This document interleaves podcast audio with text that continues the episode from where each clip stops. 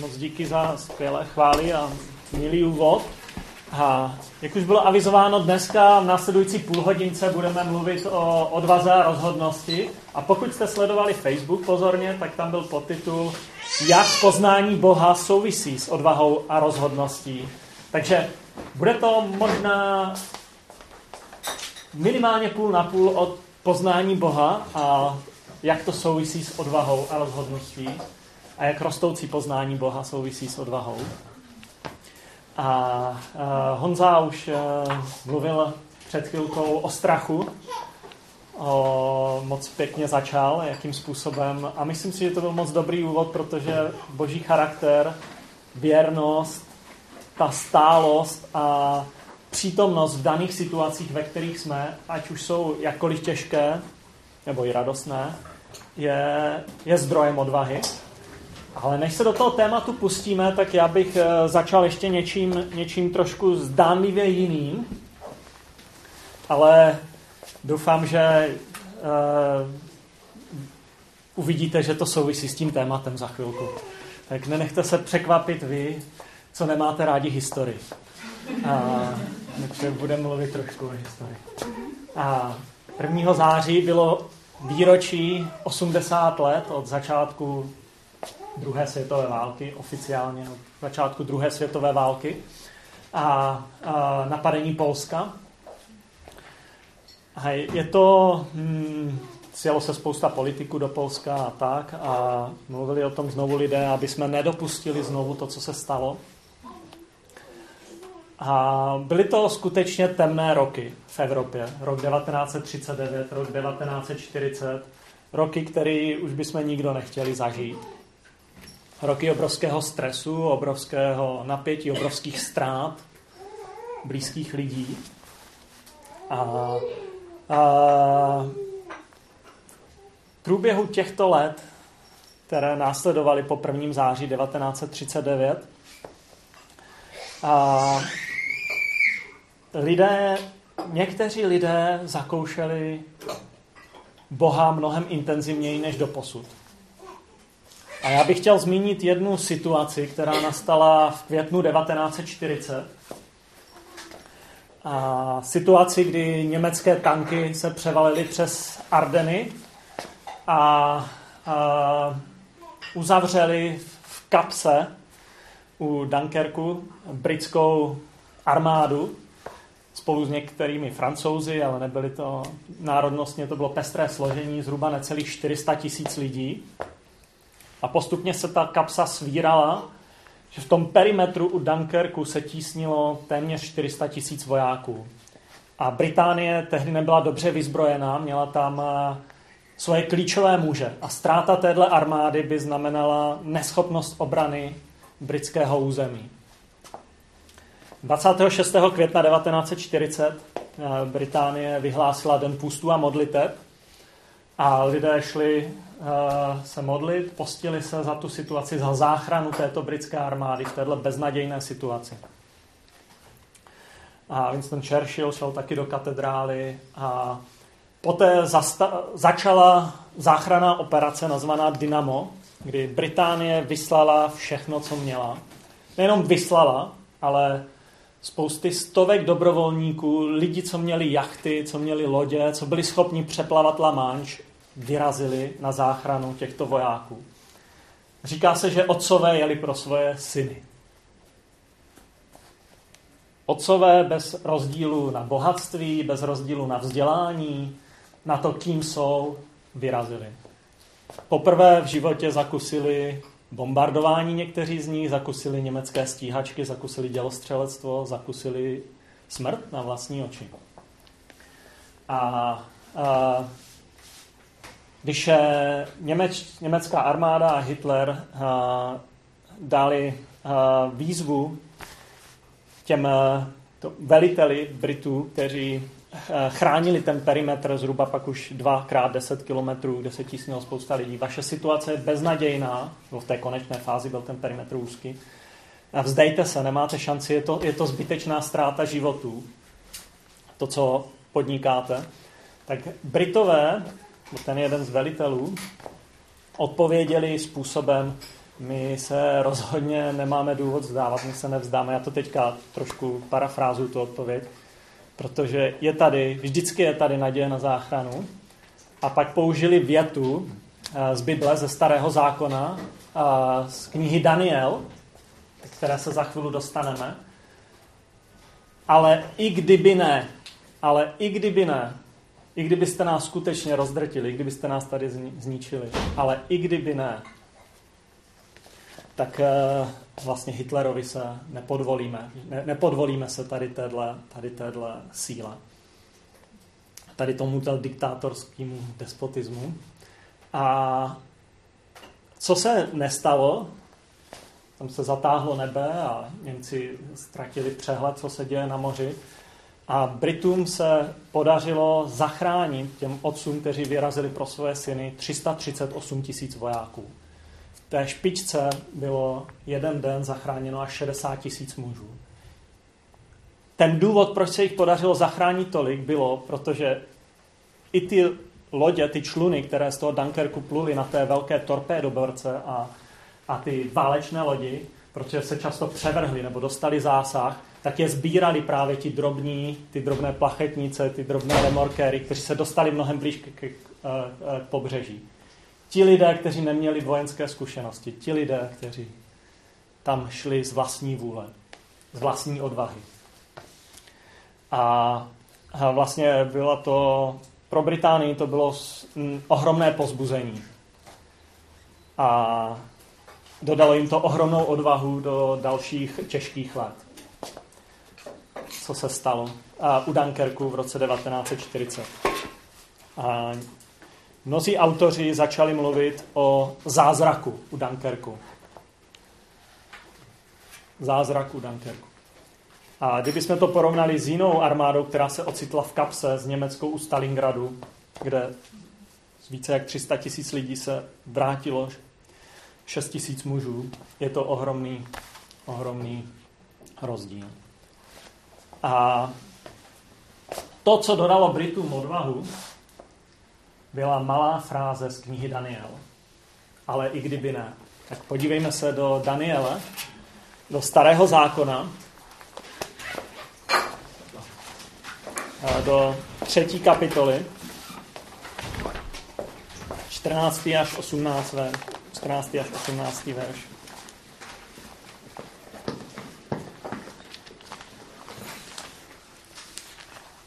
Je zajímavé, jak událost 2,5 tisíce let stará mohla mít vliv na tuhle tu událost.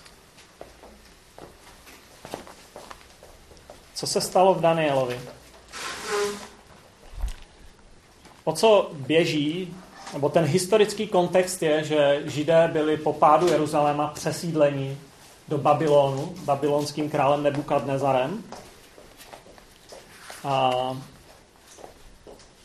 ti nejlepší mladíci byli dáni na převýchovu, a což byli tady tihle muži, o kterých budeme číst. A, a král Nabukadnezar vyhlásil, že v určitý moment všichni se musí poklonit jeho bohům, jeho bohovi, které postavil obrovskou sochu, skutečně obrovskou podle těch parametrů, na pláni v Babylonu, což eh, pod trestem smrti, kdo to neudělá, kdo neuctí jeho bohy, a tím chtěl demonstrovat tu svoji sílu, že to je nejmocnější, nejmocnější říše, která do té doby, kdy byla na Blízkém východě, a chtěl demonstrovat to, že on svým způsobem je nejmocnějším mužem a demonstrovat to na, na této události, že aby se všichni, všichni bez rozdílu poklonili té soše, kterou postavil a tím pádem svým způsobem jemu samotnému. A tihle tři mladí eh, židovští muži, kteří ctili Boha Izraele, to odmítli neudělali to. A král Nebukadnezar, a protože byli v jeho správě vysoce postavení úředníci, vládní úředníci v podstatě, tak král s nima jedná osobně. Nebukadnezar se jich otázal. Je to tak, Šadraku, Méšaku a Bedného, že mé bohy neuctíváte a před svatou sochou, kterou jsem postavil, jste se nepoklonili? Nuže, jste ochotní v čase, kdy uslyšíte hlas rohu, flétny, citary, harfy, loutny a dud a rozmanitých struných nástrojů padnout a poklonit se před sochou, kterou jsem udělal? Jestliže se nepokloníte, v tu hodinu budete vhozeni do rozpálené ohnivé peci, pece. A kdo je ten Bůh, který by vás vysvobodil z mých rukou? Šadrak, Méšak a Abednego odpověděli králi. Nebukadnezare, nám není třeba dávat ti odpověď. Jestliže náš Bůh, kterého my uctíváme, nás bude chtít vysvobodit z rozpálené ohnivé pece i z tvých rukou, králi, vysvobodí nás. Ale i kdyby ne, věz králi, že tvé bohy uctívat nebudeme a před zlatou sochou, kterou si postavil, se nepokloníme. Ale i kdyby ne, v podobném duchu Tady ta situace se připomněla některým britským velitelům a v podobném duchu se nesla jejich odpověď. odpověď. I kdyby ne, tak před touhle uh, mocí my se nepokloníme. I kdyby jsme tady měli zemřít. Protože je něco ještě mnohem důležitějšího v životě. To, co vnímali Šadrak, Mešek a Abednego. A odvaha jejich tváří tvář kruté, kruté smrti byla velká a, a, a není, není náhoda, že v této situaci se to Britům připomnělo. Podívejme se ještě do Daniela 11.32, do ještě další pasáže, protože kniha Daniel je hodně o odvaze, o, o poznání Boha související s odvahou. Tam je taková větička, ta druhá část toho, téhle pasáže, Avšak lid, ti, kteří se znají ke svému Bohu, zůstanou pevní a budou podle toho jednat. Avšak lid, nebo ti, kteří se znají ke svému Bohu, zůstanou pevní a budou podle toho jednat. Ti, kdo se znají ke svému Bohu, zůstanou pevní a budou podle toho jednat.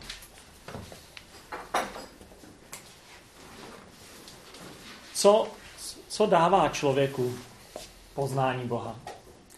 budeme přemýšlet, co dává poznání Boha, a pak budeme přemýšlet, jak růst poznání Boha. Jak poznat Boha, jak v tom růst. A jak to souvisí s odvahou. Minimálně na těch událostech historických, o kterých jsme mluvili, je vidět několik věcí. A ti, já mám tady čtyři. Ti první Ti, kdo znají svého Boha, mají velikou smělost pro Boha. Ti, kdo se znají ke svému Bohu nebo znají ke své, svého Boha, mají velkou smělost pro Boha. Šadrak, Méšak a Abednego byli velmi smělí. Ta odpověď byla velmi smělá, rozzuřila krále, že tu ohnivou pec rozpálil sedmkrát tolik. A my pak čteme, když hodili do té ohnivé pece tyhle tři mladíky, že tam byl někdo čtvrtý, které dle biblické zprávy můžeme identifikovat jako Kristus, jako zachránce Mesiáš, který je ochránil a byl to takový úkaz pro krále Nabukadnezara, že začal uctívat Boha Šadraga, Mešeka, Abednego, Daniela v tom vyprávění starého zákona. Šadrak, Mešek a měli velkou smělost. Oni řekli, králi, nám není třeba ti dávat odpověď, jako, hmm, když usoudí, že teda nás potrestáš trestem smrti, tak nás potrestej, ale my se rozhodně tuhle hru hrát nebudeme. Tuhle hru s tebou hrát nebudeme. My se nepokloníme tady před takovouhle uh, mentálním násilím. Ty nebudeš znásilňovat naši víru.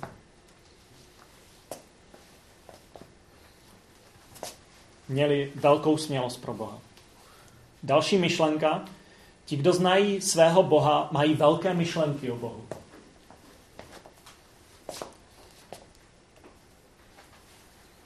Bůh může. Králi, náš Bůh má moc nás vysvobodit z tvé ruky. Má moc. Je to na něm. A je to na jeho rozhodnutí. On může. A když se rozhodne nás vysvobodit, tak nás vysvobodí. Což se stalo jak eh, v tom Babyloně, tak u Dunkerku. Když ne, nevadí. budeme někde jinde, kde nebudeme muset už hrát tyhle hry. Další myšlenka. Ti, kdo znají svého Boha, mají spoustu energie pro službu Bohu.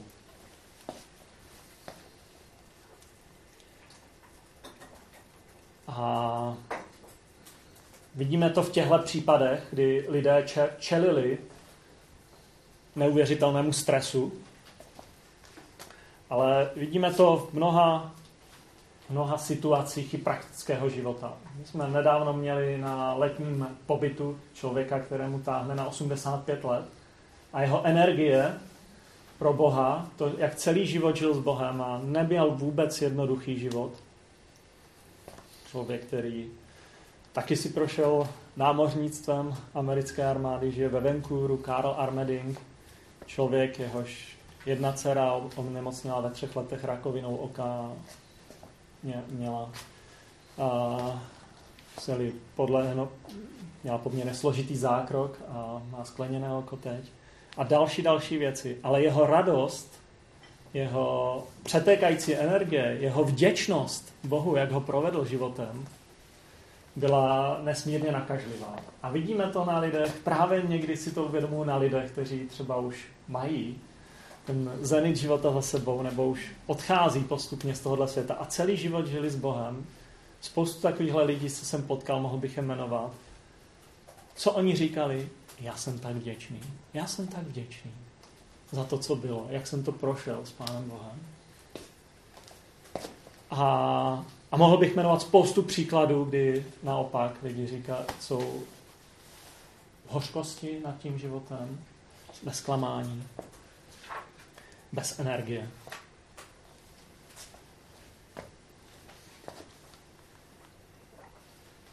A poslední bod v tomhle pozorování. Ti, kdo znají svého Boha, mají velkou spokojenost Bohu.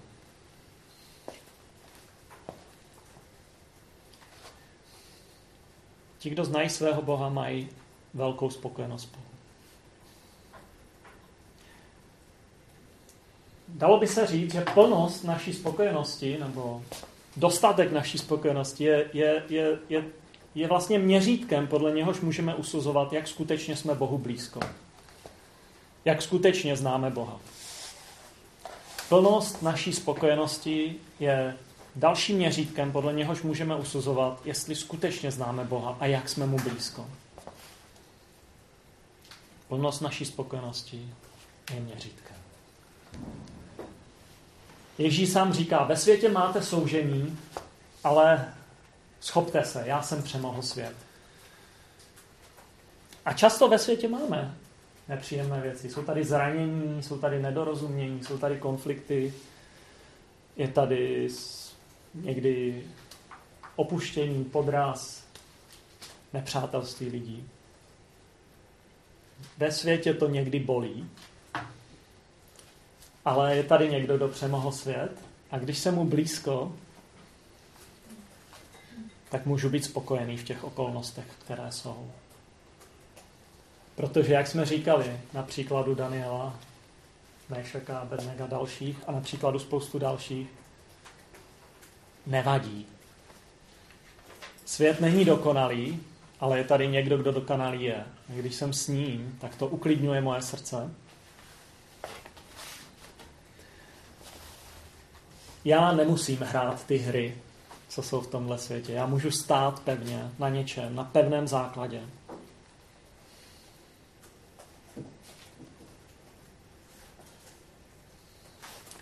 Co brání odvaze a rozhodnosti? Co brání v životě člověku odvaze a rozhodnosti? Nedávno jsme objevili, nebo byla nám darována od Jima Brierse, jednoho přítele, knížka, která se jmenuje od Kevina DeYounga Just Do It. Just Do It. Je to zajímavá knížka, myslím si, že určitě bude stát za to i rozšířit nebo přeložit do češtiny, když to půjde. A právě on v té knížce mluví o tom, jak se změnila kultura za posledních 80 až 100 let. On říká, když vezmu generaci a, lidí, kteří zakusili světové války, a generaci mých otců, to byla generace, která byla zvyklá jít do věcí hned. My dneska čelíme tomu, že jsme zvyklí všechno strašně proskoumávat, promyslet, do detailu, rozebrat. A on se, on se zamýšlí nad tím, proč se to tak změnilo, ten způsob rozhodování za posledních 80 až 100 let. A on říká, podle něho, teď říkám jeho názory, a v některých se s ním stotožňuji, on říká, víte co, tehdy lidé i před těmi 100 z ty 80 lety, ne ne dřív, oni museli. Oni prostě museli. Když nevídete a nezasejete v pravý čas, nic nemáte. Jako můžete, mohli, může to stát hladomor, můžete umřít, nebudete mít jak nakrmit děti. Když nesklidíte v pravý čas, tak to prostě nebudete mít. Když se nebudete bránit ve druhé světové válce v pravý čas, když do toho nepůjdete, zemřou vaši synové, jak jsme si říkali. Prostě musíte udělat to rozhodnutí a jít do toho. Je to otázka přežití, je to otázka života a smrti. A ti lidé byli zvyklí takhle rozhodnutí dělat. A on říká, a netýkalo se to jenom těch krizových momentů, to se týkalo práce, partnerských vztahů. Lidi prostě šli do věcí a s důvěrou boží péči, boží zaopatření. A, a prostě byla tam ta mentalita do it. A teď je mentalita think it. Říká, či, co to způsobuje? No taky hraje roli kultura, vzdělanost. My jsme schopni na, na, na našich univerzitách, zvlášť na humanistických oborech, já jsem to zažil, uh, všechno promýšlet, filozofovat, mluvit a nekonečně mluvit a psát eseje, ale nic nedělat. Do ničeho nevede to ani do jedné praktického skutku. Stovky esejí. No, stovky, ne desítky. A, a prostě rozmysli to, promysli to a teď jako, ale nic vás to nestojí. No, neuděláte nic, nic se nestane. Pořád máte peníze. Stát se vás zaopatří, nebo rodina, nebo žijeme v období, on říká, žijeme v období ekonomického blahobytu v západních společnostech. On mluví v západních společnostech. Nic se neděje, když nic neuděláte. Tehdy to tak nebylo. A, a pak říká ještě jednu věc, kromě toho, že, že se změnila ekonomická úroveň a máme výhodu v tomhle, výhodu i nevýhodu zároveň že se změnil systém univerzit, jak fungují, že to nevede do praxe, ale že jsme zvyklí strašně moc mluvit a ne, ne, nejednat. A říká, ještě se rozvíjel princip individualismu a vlastně sobectví se legalizovalo. A říká, že v minulosti lidé byli zvyklí, že něco to stojí. Jako jsem tady pro druhé, mně to bude něco stát. Rodina, jako služba státu, armáda. A stojí to za to, něco to stojí, ale stojí to za to. Já to dávám přirozeně, i když, i když mi to vezme několik let života, nebo něco mi to vezme, nebo... A, a vlastně dneska, jako my jsme zvyklí mít tu mentalitu supermarketu a přemýšlet, co je pro mě nejvýhodnější. A já to promýšlím dokola, dokola, dokola, co je pro mě nejvýhodnější. A to přirozené lidské sobectví v tomhle bodě vlastně bere schopnost se rozhodnout. To jsou jeho myšlenky. Nemusíme se s ním stotožnit se vším, ale mi to přijde zajímavé. A v některých momentech asi inspirující, protože jako když pozoruje ten vývoj, tak něco na tom bude, že ta generace byla zvyklá mnohem víc jednat. A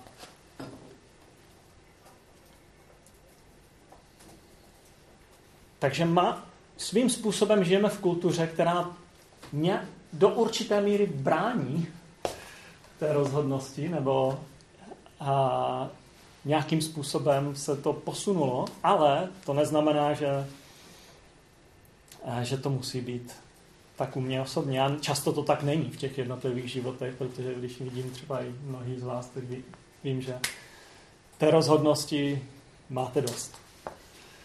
A ale jedna z věcí, kterou taky i tenhle autor, i my můžeme vidět tu spojitost, je, že ta jistota v Bohu hodně souvisí s jistotou našeho rozhodování. A jistota v Bohu, jistota v poznávání Boha souvisí s jistotou rozhodování. Podívejme se ještě na některé další pasáže, které mluví o poznání Boha. Přesuneme se do téhle oblasti. Si můžeme Jan 17.3. A teď si přečtem pár věcí z, Bible o poznání Boha. A Oče, přišla má hodina, oslav svého syna, aby syn oslavil tebe. Stejně jako si učinil, když si mu dal moc nad všemi lidmi, aby vše, co jsi mu svěřil, dal jim, život věčný. A život věčný je v tom, když poznají tebe, jediného pravého Boha a toho, kterého si poslal Ježíše Krista. Život věčný, který začíná, pokračuje i po smrti a mohli bychom ho nahradit slovem plný život nebo takový život bohatý, hojný v tom prožívání vnitřním, ale i v tom čas, té časovosti. Život věčný je v tom, když poznají tebe a toho, kterého si poslal, Ježíše Krista. Podívejme se do Jeremiáše 9, 22 až 23.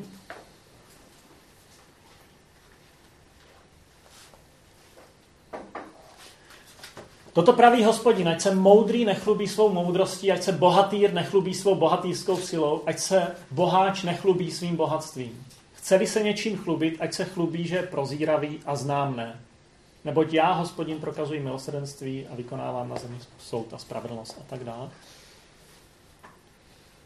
Ať se vzdělanec nechlubí svým vzdělaným, businessman svými, businessman svým penězi a ať se nechlubí ten, kdo něčeho dosáhl tím, co dosáhl, ale jestli se chce něčím chlubit, tak ať se chlubí tím, že zná mě. A Ozeáš 6.6 říká, chci milosrdenství, ne oběť, poznání Boha je nad zápaly. Nad zápaly, nad oběti. Eh, v té době starověku byla kultura, že se obětovali ve všech civilizacích oběti, buď na usmíření bohů, nebo aby si lidi něco zajistili.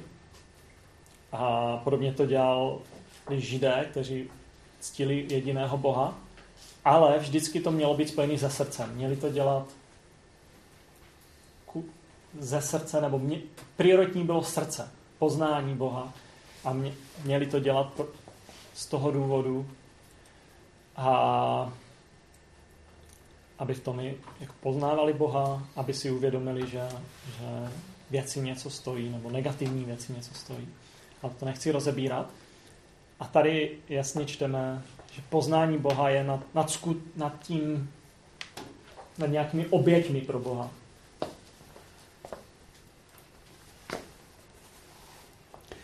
A proč jsem vybral tyto pasáže? Protože na nich je vidět, že o co tady jde. O co vlastně jde v tomhle životě. Vlastně o co by nám mělo jít, nebo o co jde mě. Tak ta priorita je poznání Boha je to nad, nad jiné věci. A když si člověk uvědomí, když si, když si já uvědomím v různých situacích, které třeba nejsou příjemné, že jsem na zemi především proto, abych poznal skrze to Boha, tak většina ostatních životních problémů už sama zapadne na správné místo. Když si fakt v těžkých situacích nebo nesnadných situacích nebo zoufalých situacích někdy, když si uvědomím, že jak můžu skrze to poznat Boha, co on chce teďka dělat, že je v tom se mnou a že chce mi ukazovat tu cestu, tak najednou ty problémy jsou menší.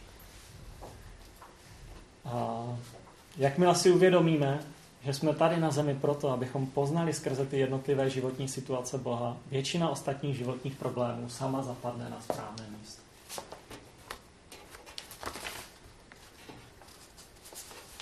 Jak začíná poznání Boha a jak pokračuje? Jako eh, křesťan věřím, že poznání Boha začíná v setkání s Ježíšem. Podívejme se na pasáž z Jana 10, 27, 30. Moje ovce slyší můj hlas, já je znám, jdou za mnou a já jim dávám věčný život. Nezahynou na věky a nikdo je z mé ruky nevyrve. Můj otec, který mi je dal, je větší nade všecky a nikdo je nemůže vyrvat z otcovy ruky. Já a otec jsme jedno. Ježíš říká, že zná a my známe jeho a on zná ty, ty kdo se s ním setkali. A na jiném místě, třeba v Janově Evangelium 6. kapitola, to Pepo nemáš, 37, 39. verš. Je, já to jenom přečtu. Chcem slyšet i dozadu, když se otáčím, není, není problém. Je to v pohodě, jo? Super, díky. Jan 6, 37, 39.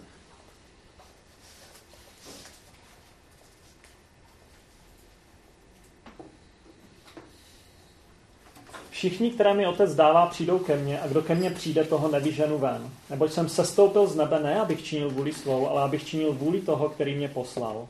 A jeho vůle je, abych nestratil nikoho z těch, které mi dal a vzkřísil je v poslední den. Ježíš říká, že se stoupil z nebe a že nestratí nikoho z těch, kteří jsou jeho, se kterými se setká, kteří ho poznají osobně, ve vztahu. A jsem přesvědčený, že bez setkání s Ježíšem není jistota, že člověk zná Boha. Nemůže mít člověk jistotu. Lidé mohou věřit, že Bůh existuje, ale nemusí znát Boha osobně. A je spousta paradoxních situací, kdy spousta v tom, že lidé věřili Boha, ale dělali nesmyslné věci. Ve starém zákoně, teda uh, Bibli, v Novém zákoně, teďka konkrétně třeba v knize skutku a v historii, vidíme třeba apoštola Pavla, Saula Starzu, který pronásledoval věřící a myslel si tím, že slouží Bohu nejdřív. A když se setkal s Ježíšem, tak jeho život dostal úplně nový směr. A pak čteme, že ta skupina ortodoxních lidí, ortodoxních věřících, ze kterých vyšel, se modlila a postila ke svému Bohu, aby ho mohla zabít. To je paradoxní. Jo? Milujte se navzájem, milujte jedni druhé, milujte své nepřátele. Oni se postí a modlí, aby ho mohli zabít. A vidíme to dneska ve spoustě i kultur, a nechci říkat náboženství, protože je to spíš otázka jedinců. Někteří věřící, kteří věří, že je tady nad námi Bůh a jsou o tom přesvědčení na 100%, tak tito náboženští lidé jsou schopni ublížit, jsou schopni zabít, jsou schopni ničit. Bez Ježíše není jistota, že jsem Bohu. Naopak vidíme, že v něm se Bůh projevil, že byl poslán z nebe, vrátil se do nebe, aby jsme mohli vidět, jaký Bůh je.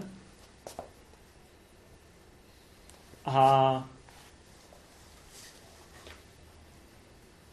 při setkání s Ježíšem se potkáváme se vtěleným Bohem, který umírá za mne, který si mě zamiloval a vydal sebe za, samého za mě. To je začátek poznání Boha. Co vyžaduje větší, hlubší poznání Boha? Čím roste naše poznání Boha a tím i odvaha? Myslím, že mám tady tři věci, pokud si zapisujete, aby to bylo přehledné. Čím roste naše poznání Boha? Poznání Boha vyžaduje osobní kontakt. A knize Daniel čteme o tom autorovi Danielovi, který byl, měl strašně moc práce, vysoce postavený úředník v několika velkých říších Babylonu, pak v Perské a v Persko-Mécké, že třikrát denně si dělal čas na setkávání s Bohem. Ráno, v poledne, večer i přes spoustu práce, že vždycky se stišil na chvilku, možná to bylo 15-20 minut, nevím, tam není to časovost, možná to bylo víc večer, víc ráno, méně v poledne, když byl v práci. Ale vlastně dával svůj vnitřní svět do pořádku tímhle způsobem, že se třikrát denně zastavil, utřídil myšlenky a modlil se k Bohu, rozmlouval s ním. A tomu dávalo jistotu, vnitřní jistotu, sílu do, do, třeba do toho odpoledne nebo do dalších dnů. A pak vidíme tu nesmírnou odvahu, kterou, kterou on a další jeho přátelé měli.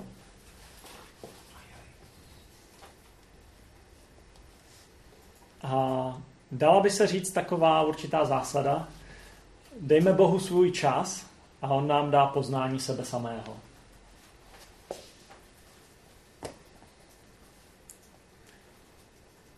Dejme Bohu svůj čas a On se nám bude dávat poznat. Hlouběji, více. Budeme zakoušet jeho samého. Poznání druhá věc, čím roste naše poznání Boha. Poznání Boha vyžaduje osobní angažovanost mysli, vůli a pocitech. Osobní angažovanost mysli, vůli, rozhodnutí, pocity.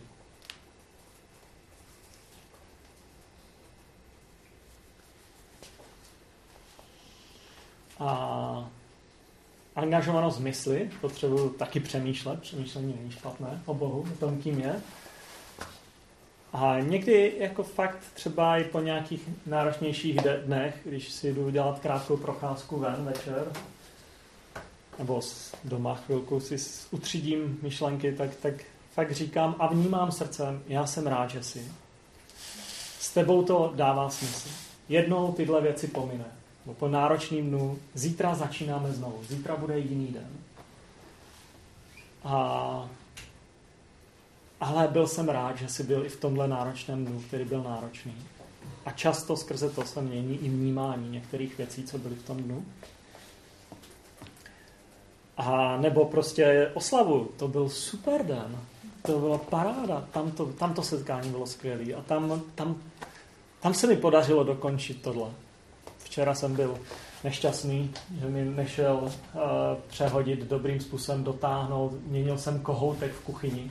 Jo, já jsem trošku gramlavý na ruce a dělá mi to problémy, jako, nebo trvá mi to čas já jsem vždycky z toho nešťastný. To zase, zase mi to vzalo o hodinu víc, než jsem, než jsem, než jsem chtěl a co o hodinu o víc ještě a než jsem to že no, domontoval, vymontoval, namontoval, dotáhl a, a ale kohoutek byl, voda teče a manželka mi říkala, to je super, že jsme to vyměnili, že? To je super, že jsme to dokončili. Myslíš? Jsem znal strašně moc času, taková jednoduchá věc, myslel, že za hodinu není co dělat. A já jsem si na tom uvědomil, no vlastně jo, já se můžu radovat, tohle se povedlo. A tam, ale ještě byly další dobré věci. A vlastně to zaangažování v mysli mění i pocity a pak zaangažování ve vůli. Já se rozhoduju, já se rozhoduji dobře přemýšlet a vlastně přemýšlet tímhle způsobem. Pane Bože, ty jsi tam byl, teď tohle se povedlo. A skrze to setkání s Bohem v té modlitbě vlastně roste moje spokojenost. Já jsem nebyl moc spokojený, ale když jsem to takhle jako dal Pánu Bohu, trošku si nějaké věci uvědomil, tak se nějakým způsobem měnila moje spokojenost. A poslední bod, který si trošku rozvineme, poznání Boha a hlubší poznání Boha vyžaduje milost. Vyžaduje milost boží strany. Tak představte si, máte touhu se s někým víc setkat, někoho víc poznat. A teďka a, anglic, anglická královna není dobrý příklad, ale populárnější jsou třeba teďka, to je William a Kate, nebo jak se jmenují, to, teď se, narodilo William a Kate. Tak chcete, říkáte, to je sympatický pár, já bych se s nima chtěl seznámit, víc je poznat, stát se jejich přítelem.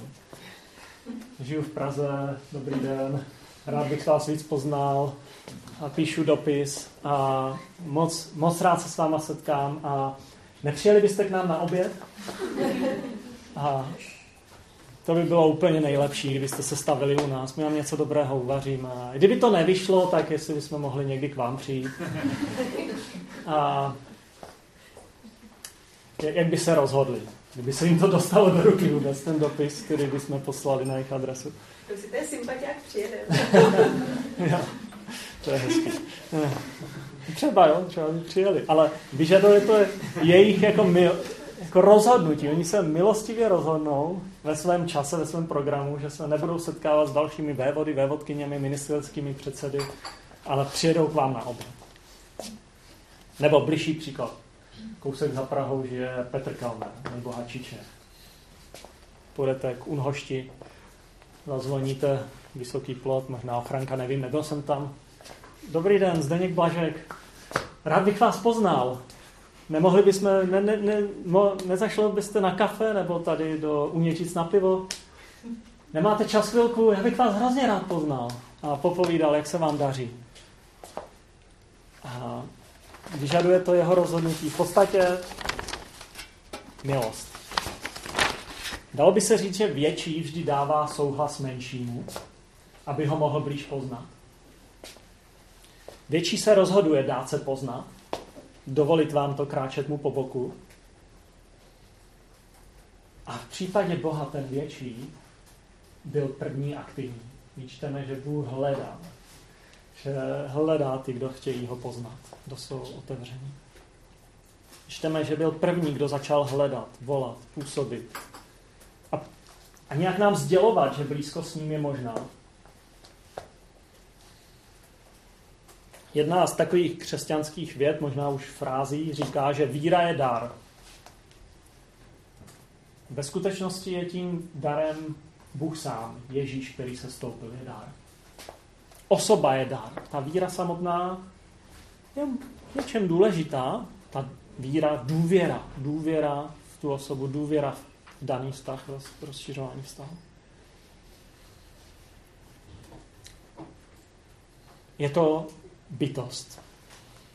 Ježíš je tím darem. A Bůh sám říká, dovol mi tě poznat.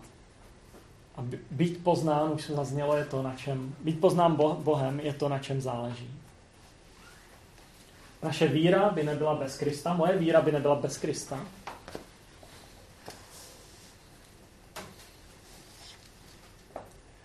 Ale to největší, co jsme i četli v té pasáži z desáté kapitoly, že Ježíš říká, já je znám a nikdy je nestratím.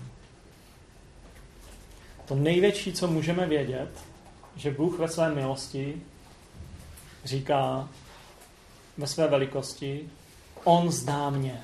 On zná mě. A to právě působí odvahu a rozhodnost, když vím, že on zná mě. Šadrak, Mešak a Abednego tváří v tvář kruté smrti věděli, že Bůh zná je. A když zemřou, když je nespravedlivě odsoudí, když je obvinují, no a co? I kdyby ne, já půjdu za ním. A tady ten často něčem v tom ubohý svět, svět, kde si lidi hrají na svoje vlastní bohy, jako ten Nabukadnezar, ale nejenom on, svět her, kdy si hrajeme na to, že jsme sami sobě Bohem, nechám za sebou. On zná mě a to mě osvobozuje, že nemusím být závislý na názorech druhých na mě. Na pozitivních, fantastických, když jsou za mě rádi, ani na někdy neomalenosti druhých, či zesměšnění, či povrchních lidských soudů se kterými se často střetáváme. Protože někdo mě zná, mnohem větší, dal mi tu milost a zaslíbil mě, že ten vztah nikdy neskončí, že ten vztah už nestratím. Ano, jako Bůh zná mě. A četli jsme už na začátku, Bůh si mě vyril do dlaně, nikdy, nikdy mu nesejdu z mysli, pokud jsem se s ním potkal v osobě skříšeného Krista. A veškeré mé poznání Boha vlastně je závislé na jeho iniciativě. On se rozhodl se mi dát poznat. Znám ho, protože on už dřív znal mě. A byl iniciativní ke mně. A v tom poznání, že Bůh zná mě, je obrovská útěcha a úleva. Vlastně někdo nade mnou bdí, přemýšlí o mém dobru, přemýšlí o naději. A když já to uchopím, když skutečně to uchopím dobře a, a potkám se s ním, tak tady toto se nevyčerpá v životě. To je, ne, to je proces, který naopak roste. A je v tom úleva, protože já vím, že jeho láska je naprosto realistická. Jeho láska je totiž založená na tom, že mě zná dokonale a dalo by se říct, jeho láska je realistická proto, protože zná to nejhorší, co ve mně je. Bůh nemůže být nikdy zklamaný z nějakého náhlého, nemilého překvapení, že já ho překvapím tím, kým jsem, nebo zklamu tím, co jsem udělal nebo neudělal. Já můžu zklamat někdy sebe, můžu zklamat i druhé, Ale to rozhodně nezvrátí boží rozhodnutí mě požehnat. Protože on se rozhodl. My čteme, že on nás zná, že nás bude doprovázet. Že si mě vyjel doslova do dlaně. Takže nemůže být zklamaný z nějakého nemilého překvapení. Takže zná od začátku to nejhorší, dokonce i možná my to někdy neobjevíme za celý život, to nejhorší, čeho by jsme v určitých situacích byli schopni. A vlastně je to v něčem uvozovkách opak lidského vztahu, protože vztahy často začínají idealisticky, že se moc neznáme. Pak někdy poznáváme i to horší.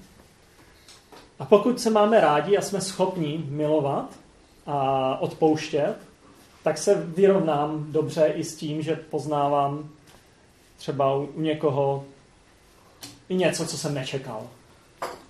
Menší praktičnost. Není schopný moc opravovat a pracovat rukama.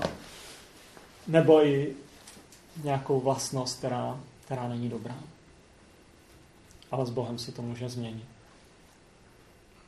Ale Bůh zná to nejhorší v nás od samého začátku. A proto to zaslíbení, že já tě budu provázet až do smrti a já tě budu žehnat i přesto, že vím všechno. A to je vlastně osvobozující. Já ho nemůžu překvapit. A proto taky já chci poznávat Boha a milovat ho s tím vědomím, že z nějakého nepochopitelného důvodu on se rozhodl mi prokázat milost, stát se mým dlouholetým přítelem, na rozdíl od Petra Kellnera. A, a on je, a na oplátku já se chci stát jeho přítelem a on zaslibuje, že bude mým průvodcem na cestách života a jako důkaz stvrzení toho přátelství dal svého syna, který za mě zemřel. Takže kdybychom to měli zhrnout, co je odvaha v tomhle kontextu poznání Boha? Co byla odvaha pro ty lidi, o kterých jsme mluvili? A řeknu to i z osobní perspektivy, co je odvaha pro mě. A věřím, že i pro ty lidi. Vlastně je to snaha líbit se Bohu bez ohledu na to, co si o tom řeknou lidé. Odvaha je rozhodnutí líbit se Bohu a snaha bez ohledu na to, co si o tom řeknou lidé a činění toho, co se líbí Bohu, bez ohledu na to, co mě to může stát. Odvaha je snaha líbit se Bohu bez ohledu na to, co si o tom řeknou lidé a činění toho, co si líbí Bohu, bez ohledu na to, co se mně může stát. Vystyp situace, o kterých jsme mluvili. A co je rozhodnost? Jednat tak, jak mi Bůh ukazuje v dané situaci. Just do it.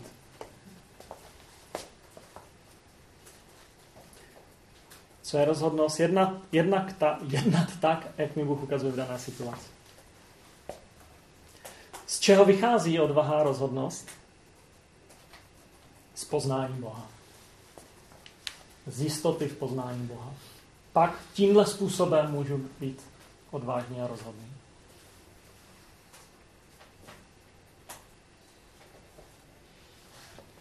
A kdybych eh, měl nějakou praktickou věc, kdybyste chtěli, tak můžete po způsobu Daniela třeba dnes večer přemýšlet. Možná na obědě budete s lidma a po obědě a o té myšlence, že Bůh zná to nejhorší, co je ve mně, ale přesto mu to nebrání mi požehnat, být se mnou a žehnat mi. Bůh zná to nejhorší, ale tomu nebrání, aby mě miloval a žehnal mě. Zkuste o tom přemýšlet večer. Že když jsem plně poznám někým, tak mu to nebrání, aby byl mým celoživotním přítelem, chce mě provázet, chce mi žehnat a chce mi v těch daných situacích ukazovat, jak jednat odvážně. Tak to je všechno. Co jsem měl? Kde je Martinka?